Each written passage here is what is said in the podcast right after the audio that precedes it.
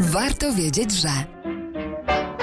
Warto wiedzieć, że w Walii jest stacja kolejowa i miejscowość o chyba najdłuższej nazwie na świecie. Jest zarazem drugą na świecie najdłuższą w ogóle nazwą geograficzną. I na pewno jest to najdłuższa nazwa administracyjna w Wielkiej Brytanii. Ja oczywiście tego nie przeczytam poprawnie, Państwu też nie zalecam. Tym bardziej, że normalnie ciąg 59 liter powinien wybrzmieć po celtycku. Ale żeby nie być gołosłownym, spróbujmy. Mniej więcej brzmi to tak.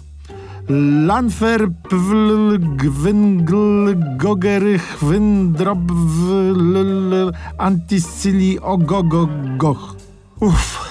Lepiej to zabrzmi, kiedy z internetu puścimy poprawny przykład wymowy. Proszę bardzo. Llanfair Pwllgwyngyll Goger Chwrndrobwll Llantysilio Gogogoch. Znaczy to ni mniej, ni więcej tyle.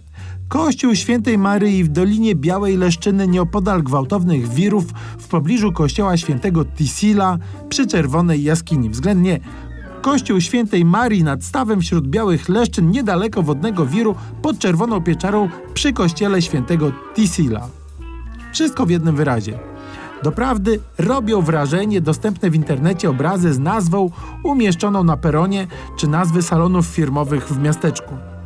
Mieszkańcy to sobie oczywiście skracają do Lanfer PW lub Lanfer PG, ale nie każdy idzie na łatwiznę. W swoim czasie furorę zrobił Liam Dutton, prezenter pogody z brytyjskiego Channel 4.